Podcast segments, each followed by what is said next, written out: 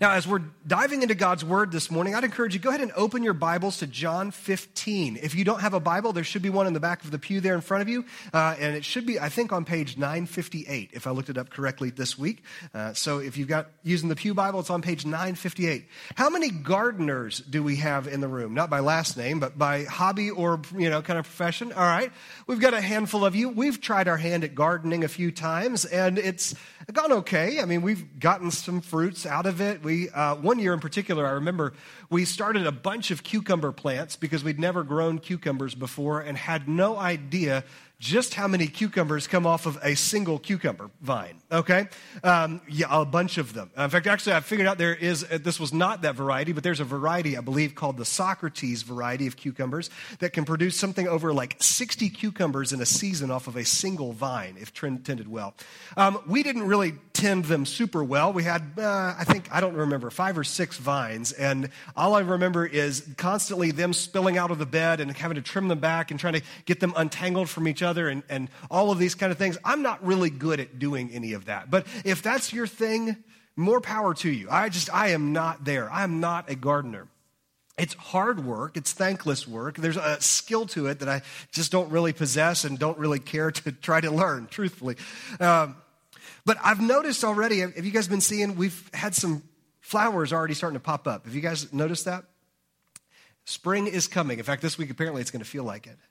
But as we look at gardening, as we look at spring, this morning, that's actually the picture that Jesus is going to use for us of the way that we live our lives and the way that we relate to God himself. So here in John chapter fifteen, we're going to be talking about abiding in the vine. And what we're going to figure out is God is a whole lot better at tending his vine than I am at tending my cucumbers, okay? Uh, if we ever do that again, we've got lots of ideas of how to do it better. In fact, for those of you who know me well, um, I already had looked up how to use a Raspberry Pi to be able to automate the watering system and stuff like that, because that's just where my head goes. In fact, if you're not familiar with a Raspberry Pi, you're trying to figure out how do baked goods help me control the watering. It's it's a little tiny computer. Okay, that's that's all you need to know about it. It's not an actual Raspberry Pi. So you thought, okay, maybe he's a little bit better gardener than I was thinking there for a second. Just setting a pie out in the garden's not going to do you any good.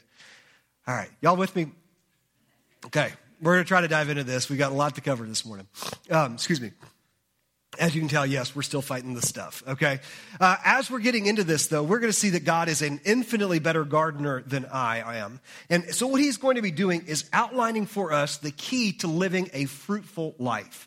This is, again, the last night before Jesus goes to the cross, before he dies for our sin and is raised from the dead three days later. So this is a really important night because this is the last night that Jesus is going to be physically walking around with his disciples in the same way that he has during the whole way that they have been going through their discipleship and their following Christ's ministry. So here, as he's outlining this, we'll talk about what it means to live a fruitful life more as we go from the message. But let's acknowledge from the very beginning that Jesus' view of a fruitful life is not the American dream, okay?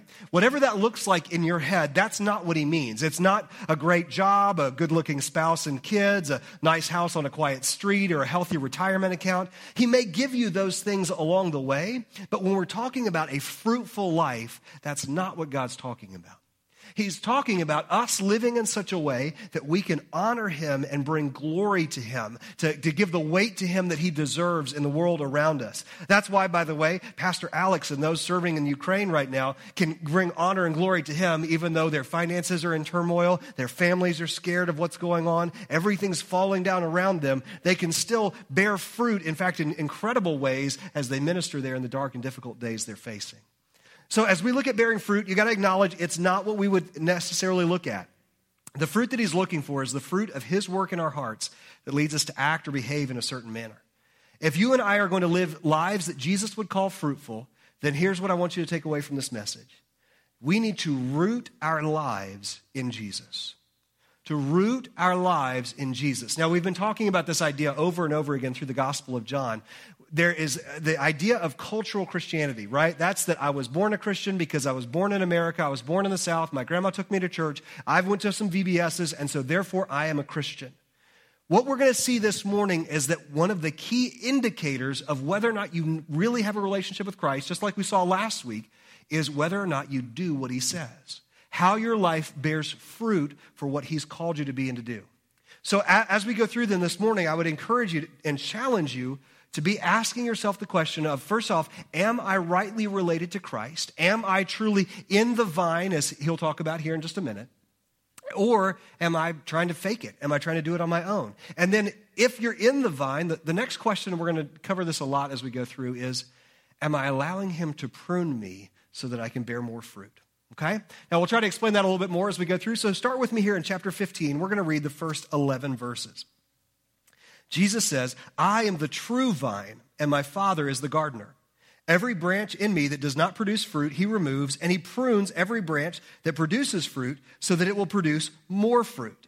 You are already clean because of the word I've spoken to you. Remain in me, and I in you. Just as a branch in it is unable to produce fruit by itself unless it remains on the vine, neither can you unless you remain in me. I am the vine, you are the branches. The one who remains in me and I in him produces much fruit, because you can do nothing without me. If anyone does not remain in me, he's thrown aside like a branch and he withers. They gather them, throw them into the fire, and they're burned. If you remain in me and my words remain in you, ask whatever you want and it will be done for you. My Father is glorified by this, that you produce much fruit and prove to be my disciples. As the Father has loved me, I've also loved you. Remain in my love. If you keep my commands, you will remain in my love, just as I've kept my Father's commands and remain in his love. I've told you these things so that my joy may be in you and your joy may be complete. Now, as we go through this, I, I want to make us kind of pull out three different action steps that you and I are going to take if our lives are genuinely rooted in Jesus. Before we get to that, though, let's kind of establish a few things that Jesus is explaining here. Now, there's a little bit of question about when exactly this discussion takes place. At the end of chapter fourteen, it looks like Jesus and the disciples left the upper room and started heading towards the Garden of Gethsemane. So if that's the case, then they started walking past some areas. They walked past the temple and things like that. And as they did, they would have encountered, uh, uh, if they, some people say this is what it was, probably not, could have been. There was a giant gold cluster of grapes that was in the temple that was a picture of the nation of Israel. It's possible that they passed by that on their way to the Garden of Gethsemane, and Jesus is using that as an object lesson. It doesn't have to be that way. Could be he was also pointing to vineyards as they walked. It actually also could be that the timing of things is a little off, and he may have had this discussion with them while they were in the, uh, while they were in the, the upper room. Now, again, as he's going through, he's giving us this uh, this picture of the vine. It may have come from the temple. It may have come from the area in which he was walking. But the reality is it's drawing from Old Testament imagery. There's many times in the Old Testament where Israel is referred to as either the vineyard of God or the vine of God. And as he refers to it, every single time he talks about it, God uses it in the sense of judgment. So what he says is, there's a vine, I planted this vineyard, I tended the vineyard, and the vineyard refused to bear fruit for me. Instead, they turned to idols, they turned to all these things, and just like Mike was talking about in the introduction, eventually God allowed the nation of Israel to be carried off by uh, other nations to hold them captive, because they refused to bear fruit the way that he said that they would. So when Jesus starts off in verse one and says, I am the true vine, he's contrasting himself against the, the vine that was Israel, okay?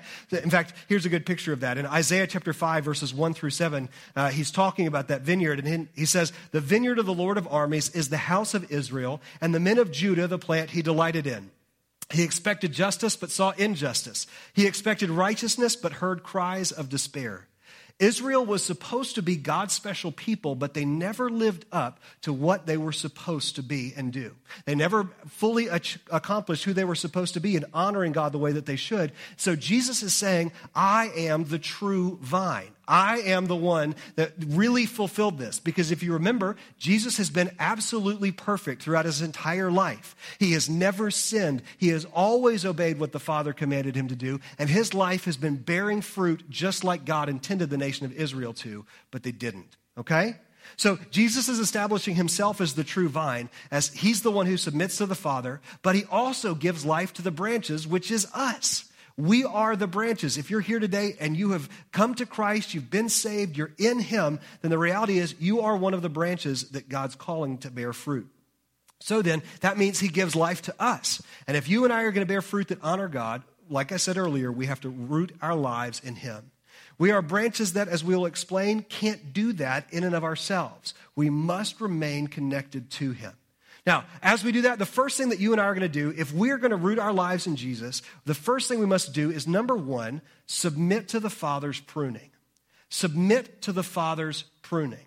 Now, as we look through here, look at verse two. Well, go back to verse one. I'm the true vine, and the Father is the gardener. Every branch in me that does not produce fruit, he removes, and he prunes every branch that produces fruit so that it will produce more fruit. Now, let's pause real quick before we dive into what it looks like for us to be fruit-producing branches and what that pruning looks like. Let's talk, first of all, about the branches that don't produce fruit. If you took this passage just by itself, it might look like that that means people who had a relationship with and lost it. But that's not the truth. When we look throughout the whole testimony of Scripture, it makes it very clear that if a person has genuinely been saved, has genuinely come into a relationship with Christ through his death, burial, and resurrection, and been drawn to him, we saw it back in John ten, they have eternal life. That means you have life that can never be taken away ever again, okay? So that means if you're here today and you are saved, you are not going to be one of these branches that doesn't bear fruit and is removed. What he's referring to is people like Judas. Keep in mind that during the course of the discussion, we had seen one of Jesus' twelve disciples, a guy named Judas, who looked like he was a disciple, followed Jesus for a while. He got up during the supper and he went to go betray Ju- or betray Jesus, to have him arrested and eventually to have him killed. So what Jesus is referring to is the branches that look like they're in him, those that look like they're a part of the church. Maybe they've gone for a long time. Maybe they seemed really sincere, and maybe they did good things, but their, their life was never actually rooted in Christ. So the branches that don't bear fruit, both here and down in verse six, are most likely those who looked like Christians but never actually were. If you have questions about that, by the way, um, we can talk more about that later. And if, if your question is, well, does that mean that my so-and-so, my friend, my spouse, my whatever, I, does that mean that they're not saved? I can't answer that question, okay?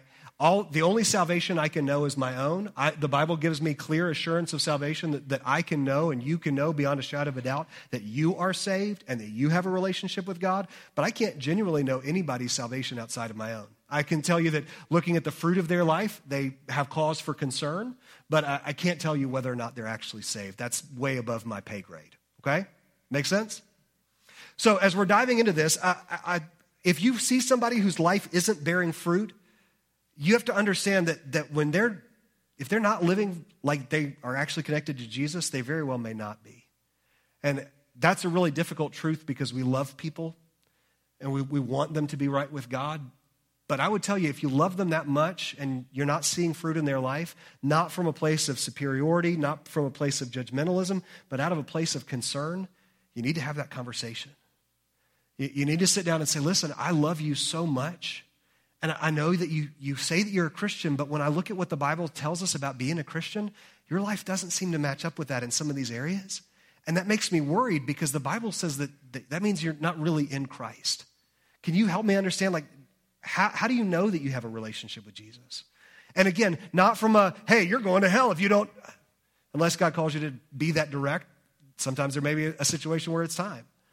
But out of love, out of compassion, out of care, it's a conversation you need to have, okay? Now, what about those of us who are in Christ? If today you're here and you know that you've been saved through Jesus' death, burial, and resurrection, you know you're right with God, you know you're a Christian, then what is God's doing to you? What, what is he up to? Well, one of the things that God's doing is he is pruning you. He's pruning you.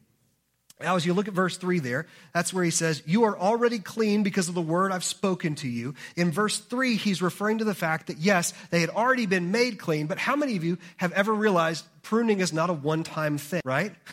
Yeah. Mike's got an orchard at his house, and it's a continual ongoing thing. We've got uh, Lance Moore here as an arborist, and he makes a living out of the fact that pruning is not a one-time thing. He's come and cut trees in our yard, and you know what? They grow back, and you got to cut them again, and you got to cut them again, and you got to cut them again. Now, here's the thing. Pruning's not always fun, is it? See, we, we come to Christ, and we get saved, and we get right with God, and we get excited about what he's doing, and you should. You've gone from death to life. God has made you clean. God's made you pure. You're right with God, but there's aspects of that where we still have to live out that we're not living like we should. Paul says in, in the letter to the Philippians, this isn't on the screen, but he tells them to work out their own salvation with fear and trembling. Not work to earn their salvation, but work out to show that in greater ways. And sometimes what that requires is God to prune, to cut back stuff, things that aren't healthy. But you know what's really fascinating that I don't understand about pruning things? I get that you clean, you, you cut off all the dead stuff. That makes sense. You cut off branches that are diseased. You cut off branches that are dead. But you know, you also sometimes will cut off good branches. Sometimes you'll, you'll actually whittle it down so that, that the energy of the plant isn't dispersed into so many branches, but actually can be more healthy and more effective and good stuff. So you actually might take off stuff that seems healthy. The writer of Hebrews kind of talks about this in Hebrews chapter twelve. After all of the things that he said in chapter twelve, verse one, he looks back at that and says, therefore we're surrounded by this, since we have this large cloud of witnesses surrounding us, let us lay aside every hindrance and the sin that so easily ensnares us. Let us run with endurance the race that lies before us. Now, leave that up for just a second, Alex. If you notice, he makes a, a subtle distinction here. He said that there's sin, and sin is anything that displeases God or goes against his law. But he also says that there are hindrances, things that slow us down a little bit. How many of you have ever had the unfortunate experience of wearing track shorts, okay? Like legit race shorts, okay? If you've ever done that, you know, you've got your, your basketball shorts that are nice and down here, and then it seems like the, the shorter the distance, the shorter the shorts get, right? They're... Now, is there anything wrong with wearing long shorts? No, but if you're in a race, you want as light as possible, as little resistance, and as much range of motion as possible, right? So what the writer of Hebrews seems to be indicating is there are things that are out and out sinful. They are just flat out wrong. You need to get rid of that. You need to have God prune those things off of you. So if God convicts you of sin, God shows you this is not the right way to be or the right thing to do, then you get rid of those things. But there's also hindrances. They may not be bad in and of themselves, and everybody else might be able to do it without any kind of issue, but for you, a waste of time. It distracts you from what God's called you to be. It's keeping you from bearing fruit and honoring him.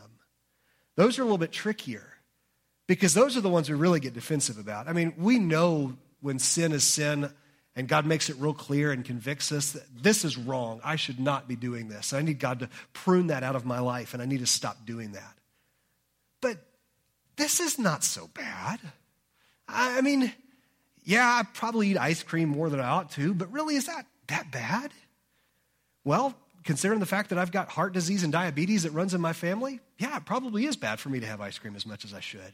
Is it sinful? Maybe not. Could it cause me to get to the point where my physical health keeps me from being able to do the things that God's called me to do? Yeah, it could.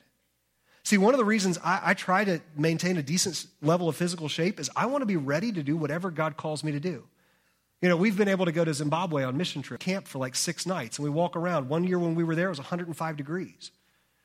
I want to be able to be physically conditioned and in shape where I can go and do that. So if you called me tomorrow and said, hey, Sean, we're taking a trip to Zimbabwe, and God made it clear that I was supposed to go, I want to, as much as lies within me, to be ready for that. But eating ice cream doesn't help me get there. You see what I'm saying? Pruning is difficult. It's not a lot of fun. But here's the thing about it. It's an indication that you're one of God's children. How many of you have ever been in Walmart and heard that kid, right? From like six aisles over, you hear it. And of course, those of you who've never had children say, well, if I had a child, they would never behave that way. Day one, I can promise you, I can promise you they will. It's going to happen. Now, how you respond to it may be different than that parent, but it happens, okay? At some point, every kid melts down in public. But you know what's great? When it's not your kid, right? Because they could be having a meltdown on aisle five, and all you got to do is step around them as you go past, right? It's, that's, that's their mom's deal, their dad's deal. That is not my problem. But now if it's my kid, I need to respond to them in such a way to understand that this is unacceptable behavior. That kind of selfishness, that kind of outburst will not be tolerated, and that's not how we act in our family. I need to do that because they're my kid. If when you look at your life and you think about things that you know the Bible says are wrong, if you can't list any sins that you've been convicted of recently, if you can't think of hindrances that you know you need to get rid of because they're keeping you from doing all that God's called you to do, if you can't think of anything, it may be because you're not his kid. See, Roman, or excuse me, Hebrews chapter twelve, he goes on after that statement we just read, says this, have you forgotten the exhortation that addresses you as sons? My son, do not take the Lord's discipline lightly or lose heart when you're reproved by him. For the Lord disciplines the one he loves and punishes every son he receives. Endure suffering as discipline. God is dealing with you as sons. For what son is there that a father does not discipline? The pruning of God, the discipline of God is painful and confusing and no fun at all. But he does it because he loves us. Do you understand that? And again, if there's no pruning in your life, it may be because you're not his kid. Just like I don't discipline my child or a child that's not mine, in the same kind of way, God doesn't discipline a child that's not his. He brings judgment eventually. But there's not the same level of discipline that there is for his sons, his daughters. By the way, when the Bible uses the word sons, it almost always means sons and daughters. The reason it uses the word sons and the reason we retain that sometimes is because sons had different legal rights than daughters did in that instance. Uh, so sometimes we'll talk about it in terms of both being sons, whether you're a guy or a girl, because whether you're a guy or a girl, you have equal standing in the eyes of God. You, you have the same rights of son, regardless of your gender. So my question for you is, when's the last time you knew God was pruning you? When's the last time that you looked at the suffering you were enduring and said, maybe this is God trying to get my attention? Maybe he's cutting away the bad stuff, the unhealthy things, even maybe the, the good stuff that's keeping me from being all he's called me to be. If I'm going to root myself in Jesus, then I have to submit to the Father's pruning. As unpleasant as it may be, he does it because he's that good. If God's convicting you, how are you handling it? Are you surrendering that area of life to his control and working in the strength to do what he says, or are you just trying to numb that feeling of conviction? Just trying to kind of push it aside and ignore it. Rooting in Jesus means we have to surrender to his pruning. Now, it also means, number two, that we must abide in him. Abide in Jesus. This, there's this word remain that's used multiple times throughout the passage here. Look in verse four. Remain in me and I in you. Just as a branch is unable to produce fruit by itself unless it remains on the vine, neither can you unless you remain in me. Now, as we look at this word remain, it's the idea of remain, or other translations use the word abide. I, I use the word abide here because it's different. We use the word remain a lot. Abide kind of has a different sense to, to me. It's the idea of living with, right? You remember last week we talked about the fact that God comes to dwell with us. Remember we said that in John fourteen. So the idea of remaining or the idea of abiding is living with Jesus. Now that means we're planting our life fully in his control. It's not a word that we use very often, but we have to root every aspect of our lives in him, because we can't bear any lasting fruit without it. If you cut a branch that's not connected to a trunk, especially of an olive branch, even if your intent is to prune it, you're destroying that branch, right? You, you can't, as far as I'm aware, with olives, you can't take a cutting and start a new vine. I, I don't know that for sure, but I don't believe that you can. I know other plants you can, but not with an olive vine. So, or excuse me, grapevine, excuse me. In this kind of instance, then, if if you're being cut out, if you're not connected to the trunk, then that means the branch itself doesn't have the power to heal, grow, or change in and of itself. It has to stay connected. See, if you and I are a part of the, this cluster of grapes, a part of this vine, then we have to stay connected to him. You and I do not have that life inside ourselves. We don't. This isn't saying you can lose your salvation, like I said earlier. It points to the fact that genuine believers will remain plugged into the life-giving flow of Christ. Although not perfectly and not with complete consistency, a true believer will, throughout the course of their life, stay plugged in and growing in Christ. I mentioned this again last week, but but, but think about it. What looks different in your life today than a year ago, two years ago, five years ago, ten years ago. Not just, yeah, well, your gas was cheaper then or, or whatever. But what looks different about the way you respond to the frustrations of life? What looks different about your hope? What looks different about the way you treat people around you? What looks different about your life? If there's nothing different, guys, then you got to check and see if you've ever been connected to the vine. Because, see, we've lived in our house for eleven years, twelve years actually. The trees around our house look different than they did. The hedges in front of the house, because I'm bad about cutting them back too late, have gotten like twice the size they were when we moved in. So now they're encroaching on the bottom of the picture window. So now the, the bottom three or four inches of the picture window is, is all hedge, because over time, things that stay connected continue to grow. So are you growing in Christ? Is there something different about you? If not, again, are you even connected to the vine? By the way, there is a beautiful spiritual union with Christ that we enjoy. I know sometimes in Baptist circles, we don't talk a whole lot about some of the, the more the more spiritual elements. I hesitate to use the term because it's got so many so much baggage to it, but the more mystical things. But the reality is we're talking about being connected to the Spirit of God. We're talking about things that are, are not physical, not material. There's something to that that's beyond that. However, Jesus does at least give us a few indications that help us to see if we're actually remaining in him, that we can draw from this, all right? Um, there's a few clear tests for us. Look down at verse seven. If you remain in me and my words remain in you, ask whatever you want and it will be done for you. So from this verse, we can see that remaining in Christ means that as I remain in him, his word remains in me. So am I growing in an understanding of God's word? Am I learning from what he's taught? Am I studying it? Am I getting to know it better? Listen, um, I have spent, let's see, I got a four-year degree from Liberty in biblical studies, and then I got a three-year master's in uh, in MDiv and spent a lot of time in a lot of Bible classes. I've been a Christian now for almost thirty years, and as I've been following Jesus, I still find stuff when I'm reading in the mornings that I've never understood the same way, okay?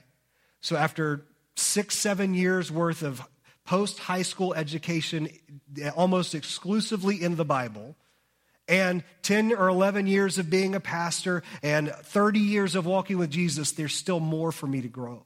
There's still more for me to understand. There's still more for me to figure out, which makes God so incredibly amazing. By the way, you, you sit down with some of these seminary professors who've been teaching for forty, fifty, sixty years. I mean, it's incredible to see their incredible love for God's word as much time as they've put into it. It's still fruitful. It's still incredible for them. If you and I are going to remain in Christ, then we have to remain in his word, okay? Not only that, next thing that we see quickly is jump down to verse nine. As the Father has loved me, I also loved you. Remain in my love. So when you look at your life, is your life characterized by a love that comes from God and a love for God, yourself, and for others that looks like the love that he shows to you? See, if we're remaining in him, we're remaining in his word, remaining in his love, and then jump down to verse eleven. I've told you these things so that my joy may be in you and your joy may be complete. So are you remaining in his joy? Are you staying in his word? Are you staying in his love? And is your life characterized by the joy that only he can give? See, that's what it looks like to remain in him. Again, there are beautiful things happening spiritually. There, there's peace and comfort and things that, that, that go beyond this. But just these three. Is your life marked by an experience of his word? Is your life marked by an experience of knowing the love that he has for you, an identity that comes out of his love for you? Is it filled with joy? And now the next question is, would your spouse or your roommates or your classmates or your coworkers agree with what you just said? If we're really remaining in him, it's going to change every relationship around us. Because see, the last thing that we're going to do is if we're going to surrender to his pruning, we're going to abide in his in the Son. The third thing that we're going to do is bear fruit. To bear fruit. Now, immediately, if you've been in church for a while, fruitfulness we often think of in terms of leading people to faith in Jesus Christ. We don't save anybody, but God allows us the privilege of being able to share the gospel with them and seeing them make that decision to, re- to receive Christ, and, and we get to be a part of that. We don't do that ourselves, but we get a, to be a part of it. Some people look at that as, as like the penultimate fruit that we, we can bear for Jesus. That's, that's like the Cadillac, right? And yes, that is part of being fruitful. However, I know time is short on us, so let's just kind of jump in. Uh, if you really were to define fruit, one of my favorite definitions is what Paul gives us in Galatians chapter five. In verses twenty-two and twenty-three, having talked about what life looked like before you follow Christ and what it looks like to live a life apart from Christ, he says this, the fruit of the Spirit is love, joy, which, by the way, didn't we just see that? Love, joy, peace, patience, kindness, goodness, faithfulness, gentleness, and self-control. The law is not against such things. So what he's saying is, as you're being pruned, as you're remaining in him, then your life ought to be characterized by love, by joy, by peace, by patience, by kindness, by gentleness, by faithfulness, and self-control. Now, as you look at that, there are other, obviously, things. There are other places in Scripture that talk about things we should do, like seeking justice for the poor and the oppressed and doing the right thing all the time. Well, you and I are called to bear those kind of fruits. But remember, you're not called to do this on your own. Jesus said it's remaining in the vine that causes you to be able to bear fruit, right? You can't bear fruit on your own.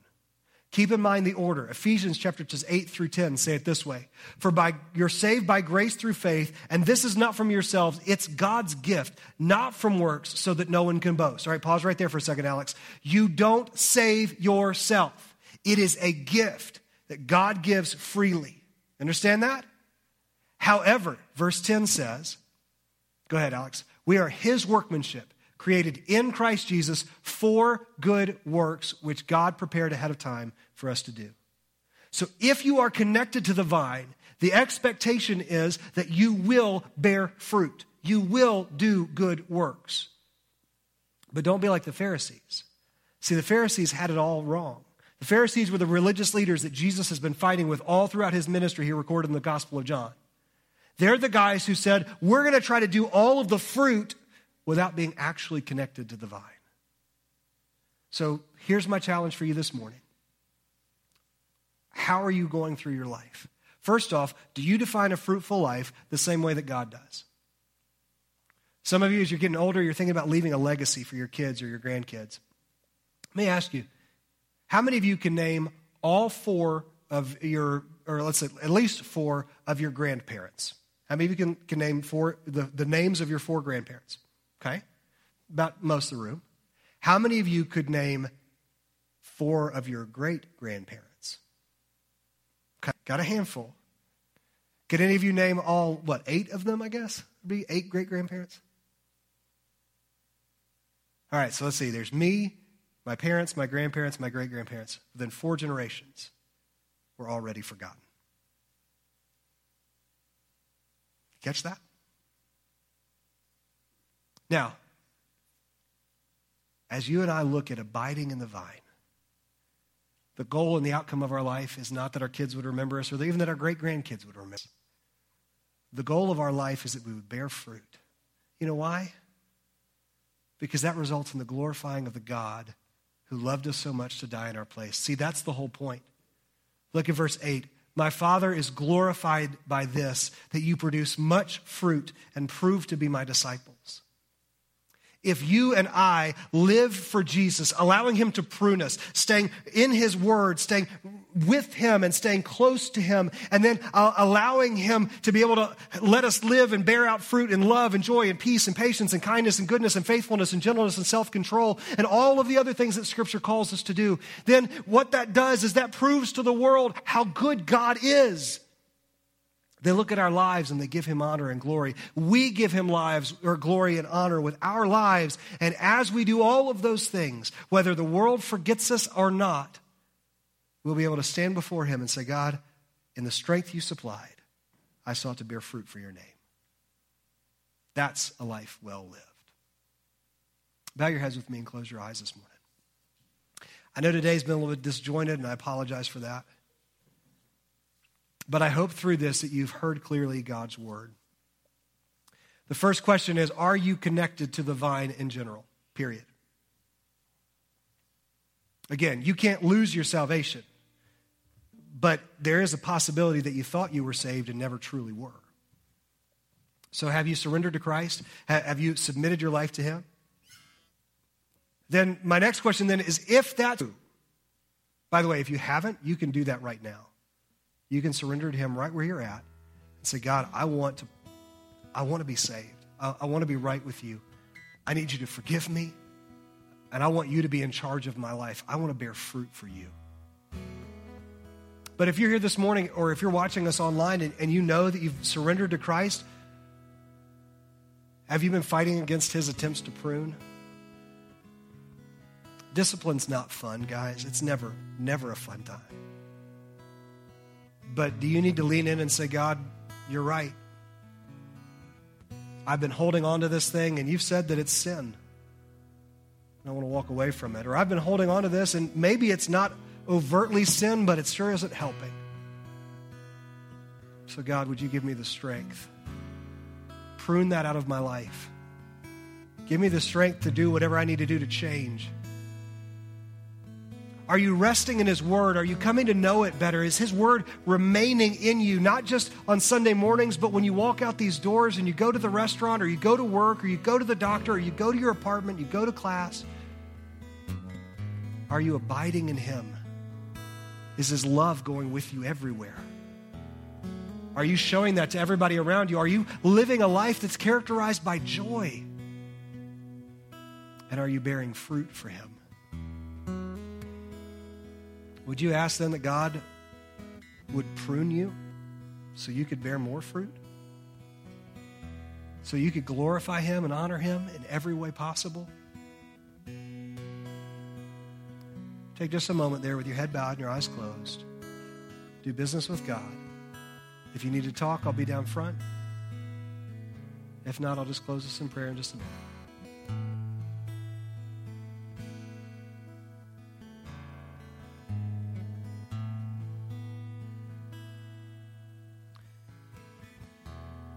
Father, we thank you that as Jesus taught us this, he also modeled it for us. He constantly obeyed you. He constantly stayed connected to you, even when that took him to the cross to die in our place. Father, it's so easy for us to get confused and distracted. So prune us. Whatever you need to cut, whatever you need to take away. Would you give us the strength to walk in the way you've called us to? Would you give us the strength to bear fruit for your name and for your glory? Would you do that in our lives as individuals, in our marriages, in our families, through this church, into this community?